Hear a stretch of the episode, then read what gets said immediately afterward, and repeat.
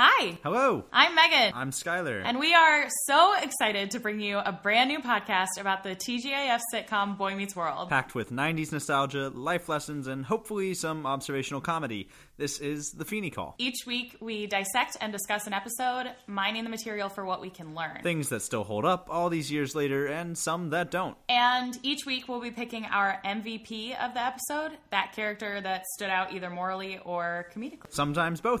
Be sure to check back each Tuesday for a new episode. A quick clarification we won't be doing lengthy and detailed recaps each week. We'll do a brief 30 second recap to give it some context, but we're discussing each episode with the pretense that you, the listener, are familiar with it. Also, the show is over 20 years old, so here's the spoiler warning. We may and will reference some things from later in the show at any point and aren't really going to issue a spoiler warning every time because you've had more than enough time. So check back wherever you listen to podcasts every Tuesday for our latest episode. If you want to refresh your memory before listening, or if you've never seen the show, you can watch Boy Meets World on Hulu each week before listening to our analysis. Or, you know, probably find it online somewhere illegally. Yeah, that too.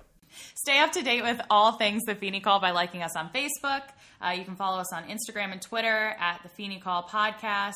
If you're really feeling crazy, you can email us at feeneycallpodcast at gmail.com. We'd love to hear your thoughts, opinions, questions, anything else that you have that you want to say as it relates to the show.